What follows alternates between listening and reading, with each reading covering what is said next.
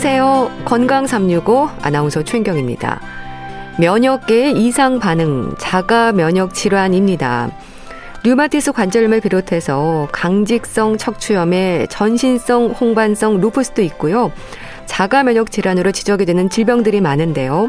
한의학에서는 자가 면역 질환을 어떻게 설명할까요? 각각의 자가 면역 질환들은 어떤 특징과 차이가 있을까요? 자가 면역 질환에 있어서도 비만하지 않도록 조심해야 한다는 건 어떤 의미일까요? 오늘은 자가 면역 질환에 대해서 알아보겠습니다. 건강 365 윤하의 기다리다 듣고 시작하겠습니다. 우리가 알고 있는 류마티스 관절염을 비롯해서 강직성 척추염도 그렇고요. 자가 면역 질환의 위험에 있어서는 평생 관리가 강조됩니다. 면역 체계 이상으로 인해서 자기 몸의 조직을 적으로 인식하고 공격하는 염증 반응, 자가 면역 질환에 대해서 한의학에서는 어떻게 설명할까요? 경희대 한의대학장 이재동 교수와 함께 합니다. 교수님 안녕하세요. 아, 예, 안녕하세요. 네. 네. 자가 면역 질환으로 진단이 되는 질환들이 많습니다. 한의학에서는 네. 어떻게 설명이 될까요? 네, 이 자가 면역 질환이 어떻게 보면 대표적인 게 이제 일반인들이 알고 있는 게 류마티즘이거든요. 네. 네 류마티스 또 류마티즘 이렇게 표현하는데요. 이 류마티즘에서 이 류마라는 이 말의 의원이요. 이 류마라는 건 흐른다는 뜻입니다. 네. 예, 그래서 이제 류마티즘이라는 거는 어떻게 보면 잘 흐르지 못하고 순환이 안 돼서 생긴 질환을 말한다 이렇게 이해를 하시면 되거든요. 그리고 이제 우리가 이걸 한방에서는 한의학에서는 이 류마티즘을 비증이라고 보통 얘기를 해요. 비라는 거는 막힌다는 거거든요. 네. 이 한글로 한자로 이게 막힐 비자인데 막히면 이제 저리고 이제 아프게 되는 거거든요. 이제 그런 뜻을 나타내는 마찬가지로 이것도 이제 순환의 문제죠. 그래서 이제 우리가 몸에 순환이 안 되면 이제 정상적인 혈액이 제 기능을 못하면서 탁해지게 됩니다. 네. 이 탁해지면서 제 기능을 못하는 혈액을 우리 한방에서는 이제 의혈이라고 그러거든요. 근데 이제 이 의혈은 혈액은 어쨌든 탁하든 정상적인 혈액, 혈액이든 혈액은 전신을 돌아다니잖아요. 그러니까 의혈은 아무래도 순환이 적게 되면서 생긴 어떤 그 정상적이지 못한 혈액이 될 거고 예. 이제 정상 혈액하고 섞이면서 이제 전신으로 이제 돌아다니게 되는 거죠. 그러면서 이 의혈이 사실은 어떤 염증의 원인이 되는데요. 그러다 보니까 이 자가 면역 질환 대표적으로 이제 류마티스 같은 경우는 이제 사실은 염증이 전신에 염증을 나타내게 되는 거거든요. 예, 이제 그런 그런 특징적인 게 있, 있다 말씀을 드리고 예. 그다음에 이제 앞서 말씀 얼핏 해주셨습니다만은 이게 자가 면역이라는 게 자가 면역 질환이라는 게 이제 어떻게 보면 자기 몸을 공격하는 거잖아요. 예. 그래서 왜 이게 자기 몸을 공격하게 되느냐 이제 이렇게 이걸 설명을 드리면 아까 말씀드렸다시피 정상적인 혈액이 순환이 안 되면서 탁해지면서 이제 의혈이라는 제 기능을 못하는 혈액이 되면 우리 몸에서는 자기 혈액임에도 불구하고 이게 제 기능을 안 하고 있기 때문에 적으로 하는 거예요. 음. 적으로 알고 이제 막 공격을 음. 하게 되는 거거든요. 음. 이제 그러다 보니까 이름이 이제 이게 자가 면역 질환이라고 이렇게 이제 붙게 된 겁니다. 네. 예. 예. 이런 류마티스 관절염을 비롯해서 자가 면역 질환들이 많지 않습니까? 네, 맞습니다. 이 자가 면역 질환들은 말씀 제가 드렸다시피 이게 이제 어혈이라는 자기 혈액임에도 제 기능을 못 하니까 이제 그런 그 몸에서 적으로 알고 막 공격하게 되는데 네. 이 어혈이 이제 혈액의 어떤 순환을 따라서 전신으로 이제 돌아다니면서 이게 이제 이름이 여러 가지가 있어요. 사실은 보면 우리가 류마티스, 저 자가면역 질환들을 보면 류마티스라는 것도 있고 뭐 강직성 척추염, 또 루푸스, 섬유근통, 뭐 베체트 이런 여러 가지 이제 병명이 있는데 네. 사실은 이게 사실 하나의 패밀리예요. 한 가족이에요. 아. 하나의 가족인데 네. 이 의혈이 특히 관절을 싸고 있는 고운막이 이제 활막이라고 있습니다. 그런 이제 이 매끄러운 이 활막에 선택적으로 달라붙으면 이게 이제 류마티스 관절염이라는 이름이 이제 붙여지게 되는 거고요. 그 다음에 이제 이게 이제 척추, 이제 천장 관절, 우리가 이제 골반에 이제 천장 관절이라고 있는데 천골하고 이제 장골 사이 관절에 여기에 이제 근육과 인대에 이제 선택적으로 침범하게 되면 이게 네. 강직성 척추염이라는 병이 붙고요. 또 이 의혈이 어떤 우리 뭐 피부나 어떤 점막이나 뭐 이런 혈관이나 이런 쪽에 이제 주로 침범하면 또 루푸스라고 이제 이름이 붙여지고 또 우리가 이제 근육을 보면 근육을 싸고 있는 막이 있잖아요. 그죠? 네. 이제 근막이죠. 일종의 근섬유나 또 이 근막에 침범을 하면 이거 이제 섬유 근통이라는 또 이름이 붙고 또 어떤 구강이나 점막 같은 데 주로 침범하면 이제 뭐 베제트병, 뭐 쇼그렌 음. 이런 이제 명칭이 굉장히 좀 다양하죠. 네. 다양하지만 사실은 우리 한의학에서 보면 이게 이제 에, 뭐 사실은 유전자 검사나 약간의 개인 차이가 있는 건데요. 있지만 어디에 침범하느냐의 어떤 차이지 원인은 다 의혈의 문제다. 네. 예, 이제 이렇게 말씀을 드리고 이제 설명드렸다시피 어디에 선택적으로 주로 침범하느냐. 꼭 거기만 침범하는 게 아니라 집중적으로 그 어느 쪽을 주로 침범하느냐에 따라서 이런 다양한 명칭의 자가 면역 질환들이 있다고 이제 이해를 하시면 될 것 같습니다. 네. 네. 자, 그렇다면 면역 체계 이상으로 인한 여러 질환들의 특징적인 부분들도 좀 설명해 주시면 좋겠는데요. 예, 예. 우선 류마티스 관절염은 어떨까요? 네, 류마티스 관절염은 말씀드렸다시피 어떤 우리 몸에 어떤 원인 여러 가지 원인이 있습니다만 어떤 원인으로 이제 순환이 안 되면서 생긴 어떤 그 의혈이 활막 활막이라고 해서 이제 관절을 싸고 있는 고음막인 이제 활막에 내가 침범을 한다고 말씀을 드렸잖아요, 그죠? 네. 예, 근데 이제 이 병의 특징은 뭐냐면 주로 증상이 이제 우리가 어, 내가 순환을 자꾸 얘기를 드리는데 순환이 어디가 제일 잘 안 되겠습니까? 아무래도 우리가 손발 끝에 제일 잘 안 되겠죠. 네. 심장에서 가장 멀리 떨어져 있는 부분이니까 네. 그죠? 그래서 이 류마티스 관절염은 우리가 관절이 뭐 우리 몸에 전체적으로 다 손발 끝부터 이제 머리부터 쭉 전신에 다 관절이 있습니다만은 어쨌든 순환이 제일 잘 안 되는 곳이 손발 끝이다 보니까 그게 이제 병이 가장 이제 심하죠. 증상이 예, 예. 집중적으로 나타나거든요. 그래서 이제 보면 특히 이제 아침에 자고 일어나면 이게 에, 손발끝이 이제 그 뭐 뻣뻣하고 또 일어나서 한 1시간 정도 움직이면 이게 재기능을 돌아오고 이러는 거거든요.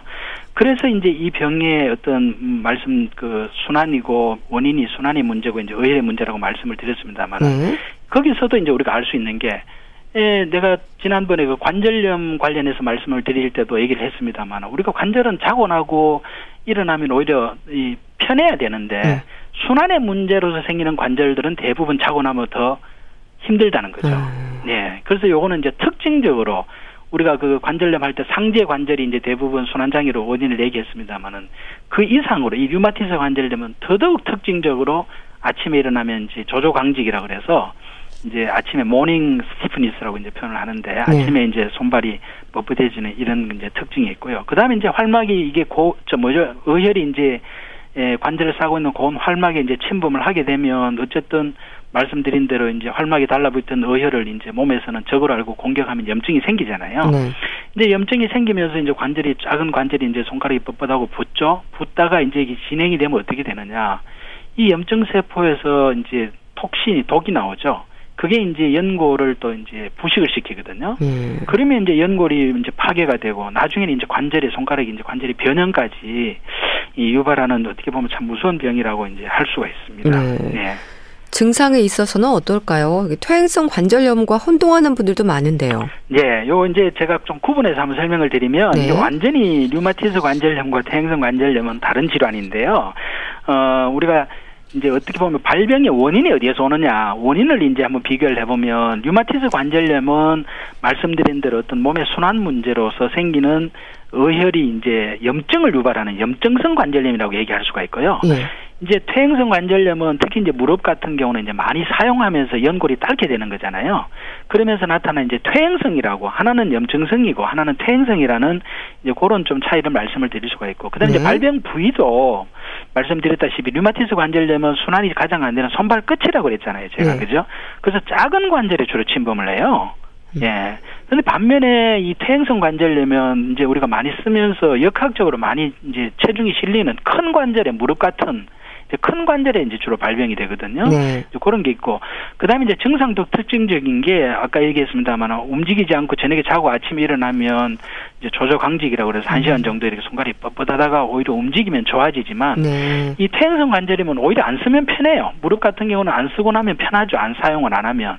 그런 차이점이 있고 이제 검사도 주로 이제 류마티스 관절염은 이제 혈액 검사로서 뭐 이제 류마티스 아레 팩터라든지 그다음에 이제 CRP라는 이제 단백 그 효소라는 이런 것들이 이제 혈액을 통해서 체크를 하고 예. 반면에 이제 퇴행성 관절염은 연골이나 뼈가 어떻게 됐냐 해가지고 이제 엑스레이 뭐 엑스, 엑스레이나 MRI 같은 이제 방사선 검사로 이제 진단하는 요런 차이점이 좀 있습니다. 네. 예. 네. 그럼 류마티스 관절염 환자들에게도 비만하지 않도록 관리가 필요하다는 건 맞는 얘기인가요? 네, 중요하죠. 지금 뭐 말씀드린 대로 류마티스 관절염이 이제 어혈이 문제라고 얘기를 드렸고 네. 어혈이 생기는 이유가 이제 순환장애에서 오는 거거든요. 그러면 이제 뭐 누차 사실은 뭐 비만이 만병의 원인이 되는 게 바로 이제 이런 데서 설명이 되는데요. 이제 비만하면 아무래도 어, 혈액 순환에 장애가 생기고 혈액 순환이 안 되면 혈액이 탁해지면서 이제 어혈이 형성이 되고 그게 이제 관절 활막에 달라붙어서 염증을 유발하게 되니까 이제 비만을 관리해서 피를 맑게 하고 순환을 잘 시키는 게 굉장히 중요하다는 이제 말씀을 드리고요. 예. 하지만 이제 평소 비만 관리를 하면서도 어 사실은 통증이나 염증이 있을 때는 이게 이제 내버려 두면 또 염증이 어쨌든 통증이 있다는 건 염증이 있다는 거니까요. 그 염증 세포가 이제 관절 변형이나 부식을 또 초래하기 때문에 이제 보통 류마티스, 항류마티스 제제라든지 뭐 어, 항염제, NSAID 같은 항염제 같은 건 이제 보통 병원에 가면 많이 처방을 하죠, 그죠? 네. 그래서 그런 처방을 받아서 관리하는 게 굉장히 사실은 중요합니다. 근본적인 몸의 어떤 비만을 관리해서 피를 맑게 하는 것도 굉장히 중요하지만 우선 관절에 염증이 있는 것도 관리하는 것도 중요하다. 그러니까 비만 관리가 중요하다고 해서 환자분들이 그냥 어, 비만 관리만 하고 계실 게 아니라 네. 아프면 반드시 병원에 가서 어, 어떤 그런 처방을 받아서 통증이나 염증을 잡는 게 중요하다는 말씀을 같이 좀 드리고 싶습니다. 네.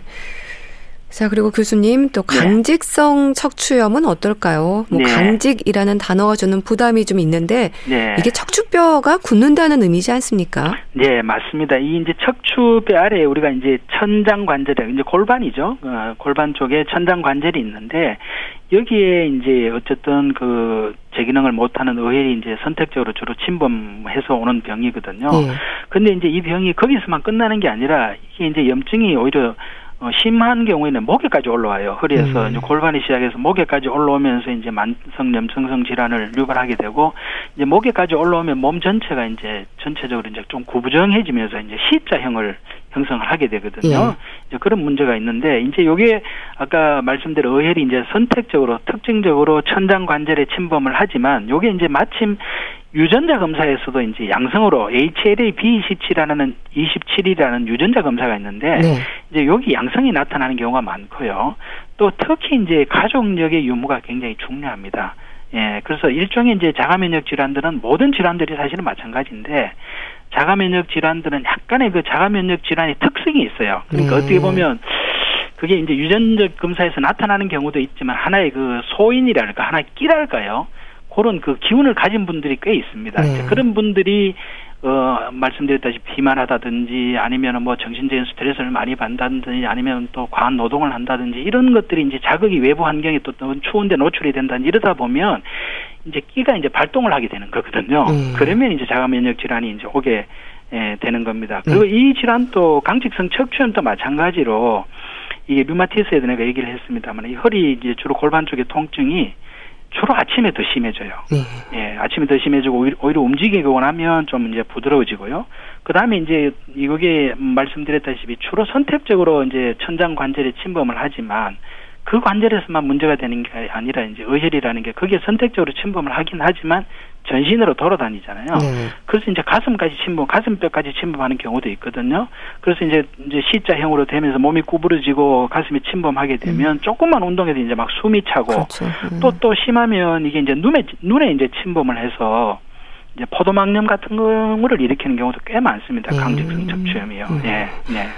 그럼 일상에서 증상 완화나 좀 진행을 늦추기 위한 방법이랄까요? 자세가 중요할 것 같은데 어떤 네, 게 있을까요? 자세 굉장히 중요합니다. 말씀드렸다시피 이제 뭐 어쨌든 시작으로 이제 변형이 되기 때문에 몸이 전체적으로 숙여지면서 변형이 되기 때문에 무엇보다 이제 바른 자세 유지가 굉장히 중요하고요. 네. 특히 이제 우리가 저녁에 잠자는 시간이 많잖아요, 그죠? 네. 그래서 이제 이러다 보면 이런 분들은 주로 이제 엎드려서 자라 그럽니다. 엎드려서 네. 자면 아무래도 이제 딱딱한 바닥에서 엎드려서 자면 몸이 이제 휘어지는 걸 막을 수가 있잖아요. 네. 그리고 이제 뭐 바로 누워서 자더라도 베개를 또 너무 높이 비면 몸이 또 척추가 휘어지잖아요. 그래서 이제 낮은 베개를 사용하는 것도 중요하고 아무튼 이 척추의 변형이 방지되는 걸 막도록 평소에도 꾸준히 이제 스트레칭이나 이런 걸 통해서 혈액 순환이나 자세 유지가 이제 굉장히 중요합니다. 네. 네.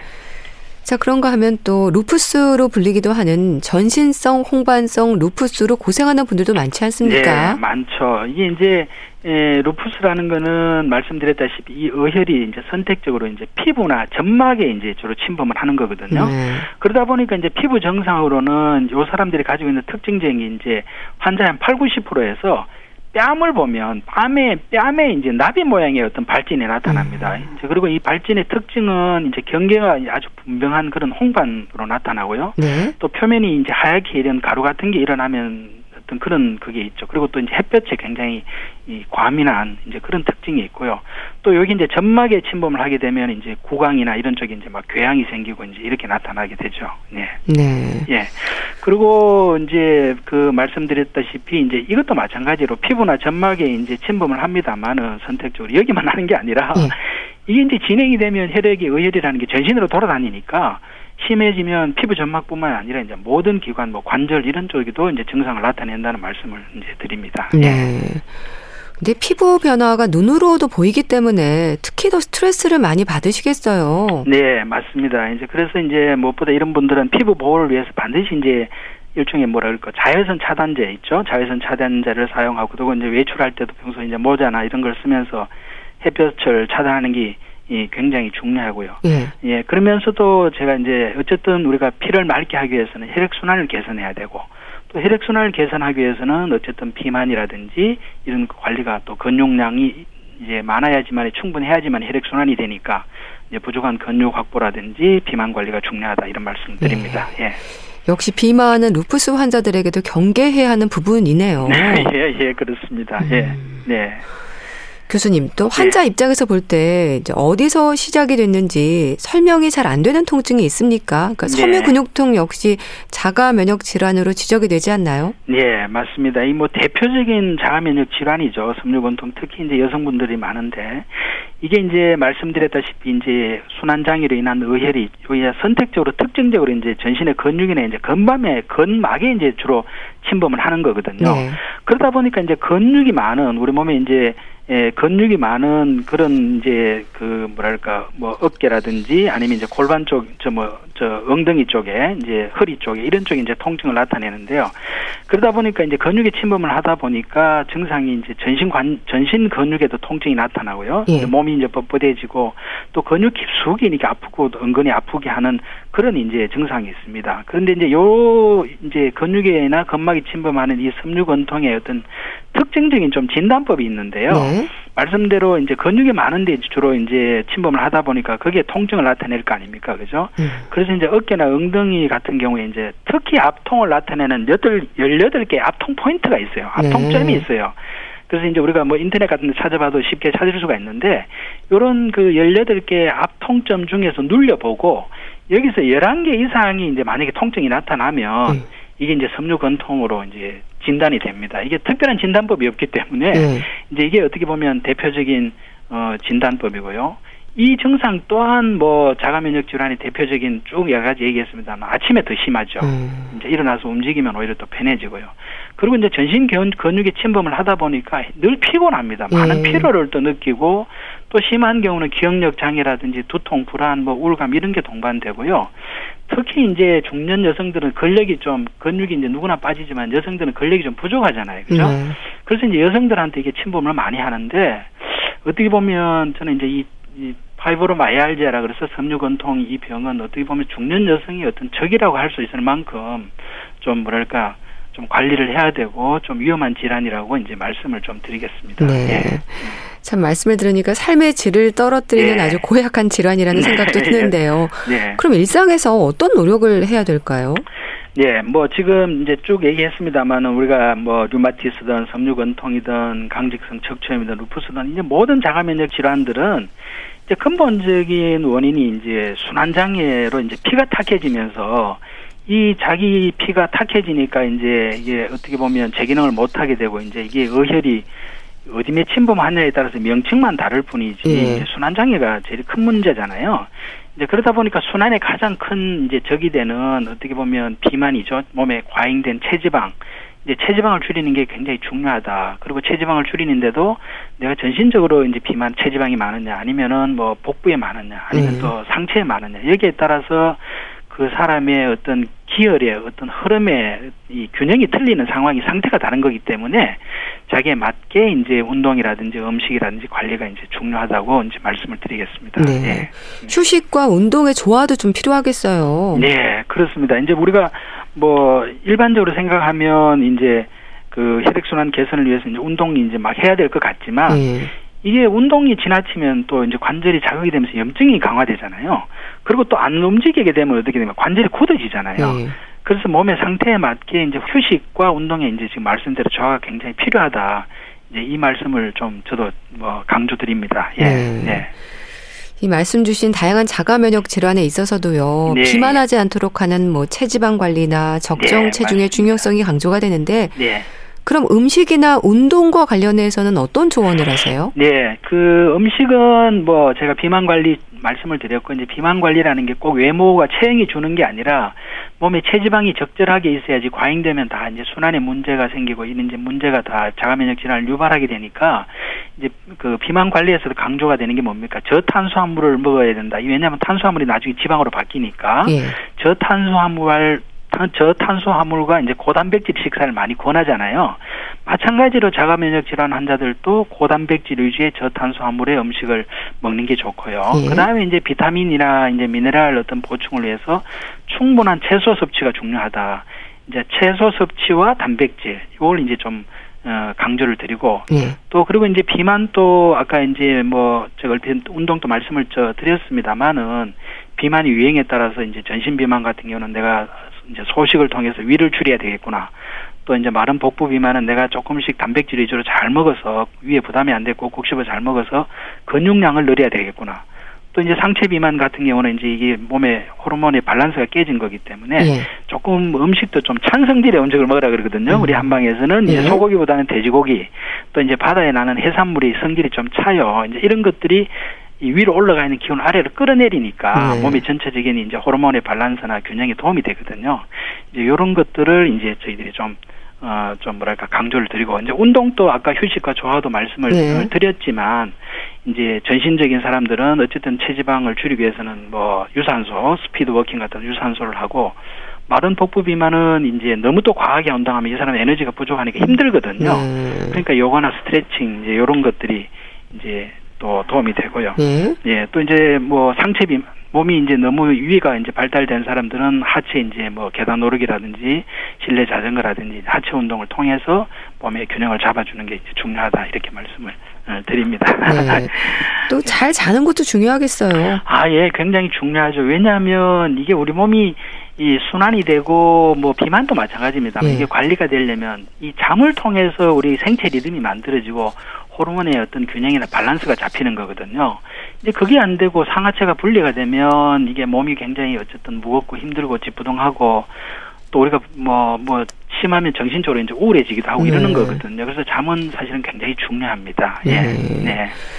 예. 그 많은 분들이 관심을 갖는 봉독 요법은 어떨까요? 아, 예, 예. 벌침을 말하는 거죠? 네, 맞습니다. 간단히 제가 조금 소개를 드리면 이 벌침은 이제 옛날부터 우리가 신경통 관절염에 좀 특효 이렇게 이제 뭐 알려져 있는 그런 건데요. 예. 이제 이거는 벌을 바로 쏘는 벌을 가, 바로 가지고 이제 침을 놓는 게 아니라 이제 벌 몸에 뭐그 어, 보면 바이러스나 이런 것도 있을 수 있고 하기 때문에 이제 독만 추출을 하는 방법이 있어요. 예. 벌에다 가볍게 전자파 자극을 주면 벌이 죽지 않고 이제 자기 몸에 있는 독을 내놓거든요. 예. 이제 그러면 그걸 잘 수집해서 이제 주사 제제로 어, 하나의 약침 제제로 만들어서 이제 침 치료점에 넣어주는데 예. 일종의 이제 뭐 천연 항생제 치료법이라고 할 수가 있어요. 근데 이제 이 벌독 속에는 한 40여 가지 뭐 우리 몸에 좋은 성분들이 있거든요. 예. 이제 대표적으로 멜리틴, 아파민 뭐 이런 포스파리파제 A2 같은 이런 좋은 성분들이 있는데 이게 이제 염증도 잡아주고 통증도 잡아주고 또 면역 기능도 조절해주는 그런 연구들이 많이 나왔어요. 음. 예, 그래서 이제 이게 우리 몸에 침줄에침에 침 자리에다 넣어주면 이제 굉장히 좋다는 건데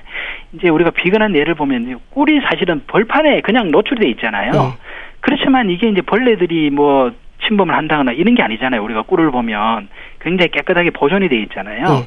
그게 바로 이제 벌독이 가지고 있는 이제 어떤 항균 효과랄까? 아. 이제 그런 것 때문에 사실은 이제 어떤 벌레들이 침범을 못 하는 거거든요. 네. 이제 그만큼 강력한 천연 항생제라고 얘기할 만큼 이제 강력한 항균 작용이 있죠. 그래서 네. 이것들을 이제 우리 이 이제 주사 형태로 해서 이제 약침으로 주입을 하면 뭐 관절염, 디스크 또 자가 면역 질환에 뭐 굉장히 도움이 되고요. 예. 또 이제 이런 치료 방법은 일주일에 한두 번 이제 보통 이제 치료를 합니다. 그렇게 해서 한 15회 정도 하면 이제 일반적으로 관절염이든 이런 게 80% 이상 이제 치료 효과가 있다는 이런 논문들도 국제학술지에 많이 이제 발표가 됐고요. 네. 이제 그래서 많이 사실 한방에서 많이 활용하고 있는 그런 치료법이죠. 예. 네, 알겠습니다. 네. 네.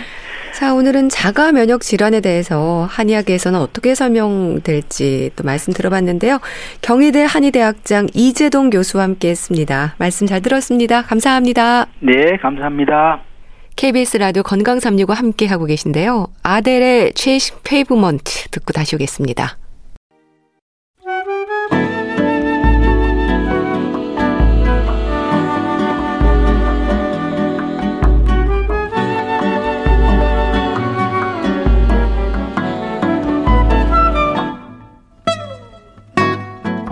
건강한 하루의 시작. KBS 라디오 건강 365. 최윤경 아나운서의 진행입니다.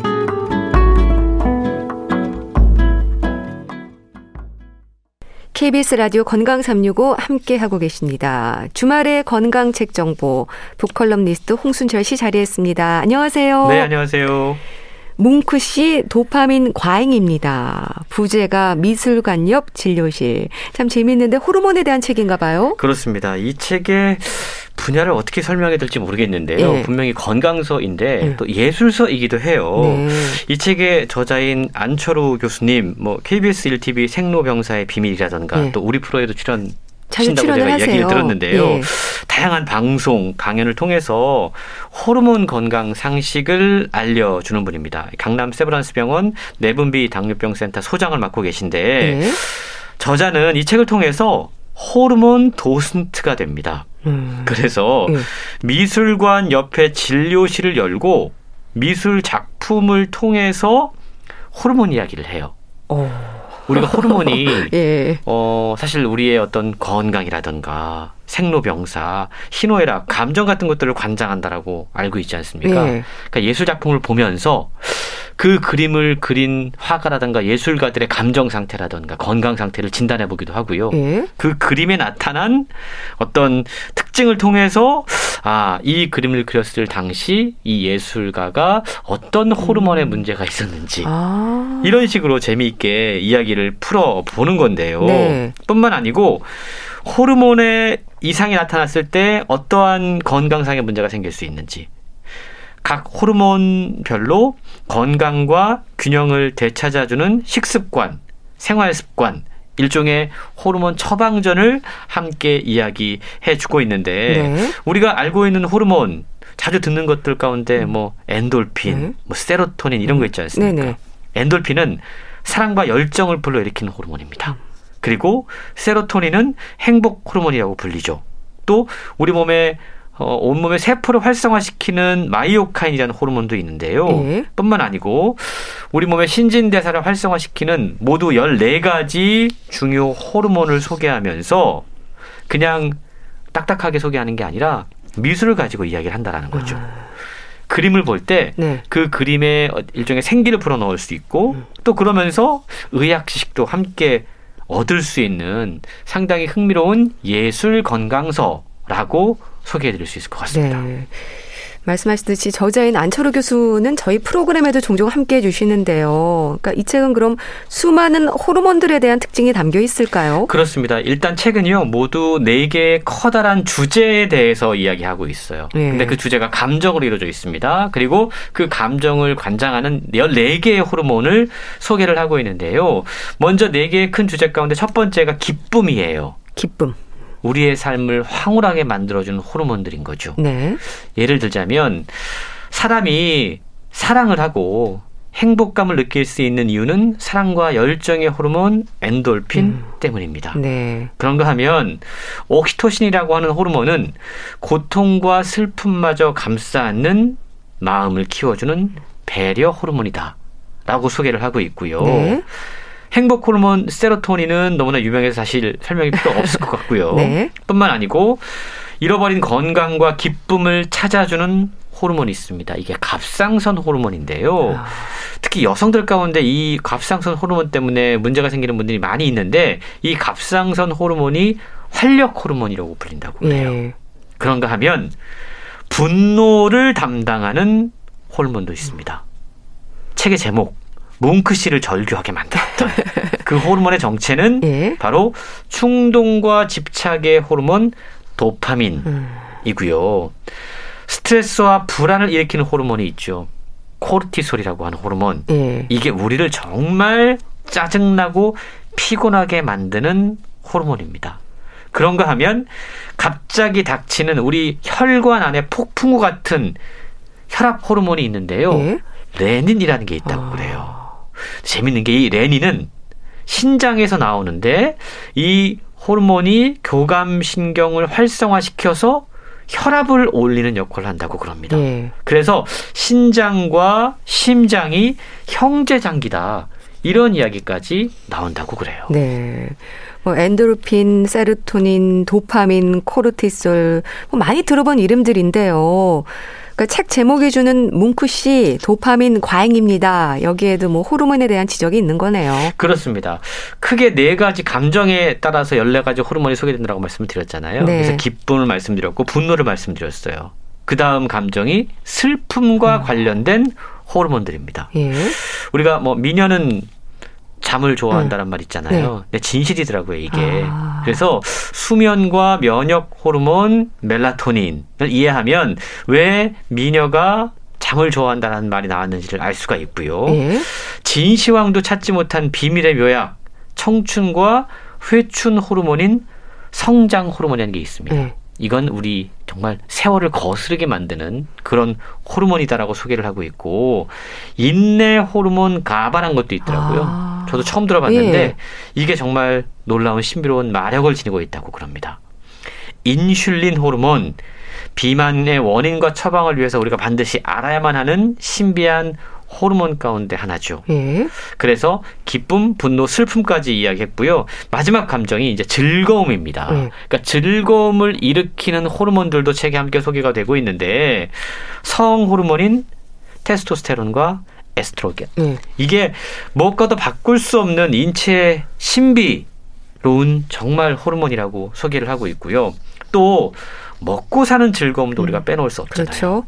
그래서 식욕 호르몬인 그렐린과 렙틴 음. 이것도 우리가 맛을 제대로 느끼고 즐길 수 있도록 도와주는 호르몬이기 때문에 네. 이 호르몬에 대해서 우리가 좀 제대로 알아야 될 필요성이 있을 것 같고요. 네. 책의 마지막 열네 번째로 소개되는 호르몬이 영웅 헤라클레스와도 관련이 있습니다. 아. 근육 호르몬 마이오카인이라고 네. 하는 거예요. 근데 이 호르몬은 근육과 지방에서 방출되는 호르몬인데 근손실 방지를 위해 상당히 중요한 호르몬이다라고 이야기를 하고 있거든요. 네. 그러니까 모두 14가지 호르몬을 이야기를 하고 있는데 예술 작품을 가지고 이 14가지 호르몬을 쉽고 재미있게 소개를 하고 있다라는 거죠. 네.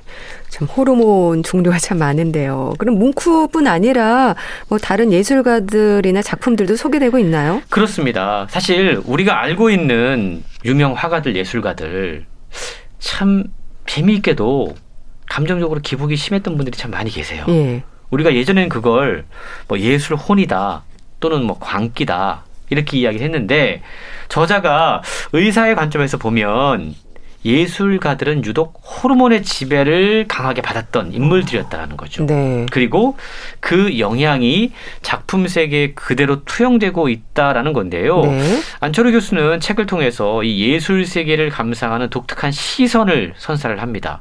아, 명화 속에 또는 예술가의 삶 속에 담긴 호르몬 이야기를 따라가다 보면 명화 작품뿐만이 아니고 우리의 인생을 새로운 눈으로 좀 바라볼 수 있는데요. 네. 책에 소개된 작품들 몇 가지 좀 음, 짚어보도록 할게요. 첫 번째, 레오나르도 다빈치의 유명한 그림 있죠. 예, 모나리자. 모나리자. 참 신비로운 미소와 이 눈썹 없는 여인의 아, 이 아름다움을 보기 위해서 얼마나 많은 사람들이 그 루브르 박물관에 가서 네. 줄을 서는지 모릅니다. 너무 유명한 그림이죠. 여전히 이 그림의 주인공이 누구냐에 대한 논란이 존재하거든요. 근데 작품 속의 여인은 어쨌든 눈썹이 없어요. 네, 그렇죠. 근데 정말 이 레오나 다빈치가 누군가를 보고 그렸는데 네. 그 사람이 눈썹이 없었던 걸까 아니면 이 눈썹 그린 걸 까먹었던 걸까? 어. 신비로운 질문인데요. 네. 어떤 사람들은 눈썹이 없는 이유가 당시 16세기 유럽의 패션 유행 때문이었다라고 이야기합니다. 그런데 의사의 관점에서 호르몬 네. 전문가의 관점에서 이 작품을 보면 작품 속의 주인공이 갑상선 호르몬 분비가 적은 갑상선 기능 저하증을 알았을지도 모른다. 아. 라고 진단을 하고 있는 거예요. 아, 그렇군요. 이, 이 작품 모나리자를 우리말로 해석하면 중년 여성이거든요. 예? 결혼한 여성. 음. 근데 갑상선 기능 저하증이 특히 중년 여성에게서 발병한다고 그럽니다. 예. 이 갑상선 기능 저하증이 발병을 하면 네. 머리카락이 가늘어지고요. 눈썹이 심하게 빠지고요. 네. 눈두덩이 붓고 네. 우울감이 생기는 증상이 나타나요. 놀랍게도 모나리자 그림에서 찾아볼 수 있는 증상들이 아, 그런 것 같네요. 다른 겁니다. 음. 그래서 저자는요, 만약에 자신이 중년 여성이 모나리자의 주인공처럼 갑상선 호르몬 부족 문제를 겪는다면 갑자기 머리카락이 가늘어지고 네. 눈썹이 빠지고 눈두덩이 붓고 그렇다면 요오드가 많이 함유된 해조류를 많이 섭취하거나 네. 또 티로신이 많은 견과류를 먹어주면 도움이 된다. 라고까지 네. 이야기하는 겁니다. 그러니까 그림을 보고 네. 그리고 진단을 하고 아. 처방을 해주는 아. 그런 흥미로운 책인 거죠. 재미있네요. 또 그럼 책의 제목을 뭐 뭉크 씨 도파민 과잉입니다로 정한 이유도 작품 절규를 또 강조하는 건가요? 그렇습니다. 이 절규라는 작품 많은 분들이 어떤 그림인지 아시잖아요. 네, 알아요. 어, 어, 약간 기괴한 표정을 네. 하고 있는 그 주인공 뭉크의 한 일화에서 탄생한 그림이거든요. 뭉크는 친구들과 함께 석양이 지는 피오르 해안을 걷고 있었다고 그래요. 네. 그런 듯 그러던 중에 뭉크는 불현듯 핏빛 하늘이 세상을 집어삼킨다라고 느꼈습니다. 이게 이제 노을이 막 지는 장면을 핏빛 하늘이 세상을 집어삼킨다라고 느낀 거죠. 예. 얼마나 감성이 뛰어납니까? 그때 뭉크를 사로잡았던 그 충동과 불안의 원인은 도파민 아, 때문이다. 도파민 때문에요. 이 도파민도 참 신비로운 게 네. 이게 호감 호르몬이라고 그래요. 그래서 누군가를 딱 봤을 때 첫눈에 반해버리게 하는 그러한 예 사랑을 가능하게 만드는 게 바로 이 도파민입니다. 네. 근데 이게 과도하게 분비가 되면 극단적인 감정을 격발하는 충동과 집착의 호르몬으로 변할 수 있어요. 그래서 갑질을 하거나 예? 혹은 어 요즘 이제 뭐그 데이트 폭력이라든가 음. 뭐 이런 것들 역시도 이 도파민이 과도하게 분비되기 때문에 발생하는 증상들이라고 아. 해석할 수 있다라는 거죠. 뭉크만 도파민 과잉이었던 게 아닙니다. 또 누가 있을까요? 별이 빛나는 밤, 아. 해바라기, 예. 자화상. 음. 정말 얼마나 멋진 작품들입니까? 오후, 예. 이 작품을 그린 분이 바로 음. 반고입니다. 네. 근데 우리는 반고를 기억할 때 정말 멋진 그림을 그렸지만 참 불행한 사람이었다라고 기억을 하고 있어요. 자신의 귀를 자를 정도로 광기를 지녔고요. 결국 37의 나이에 스스로 목숨을 끊은 불행의 아이콘이 바로 반고흐인데요. 네.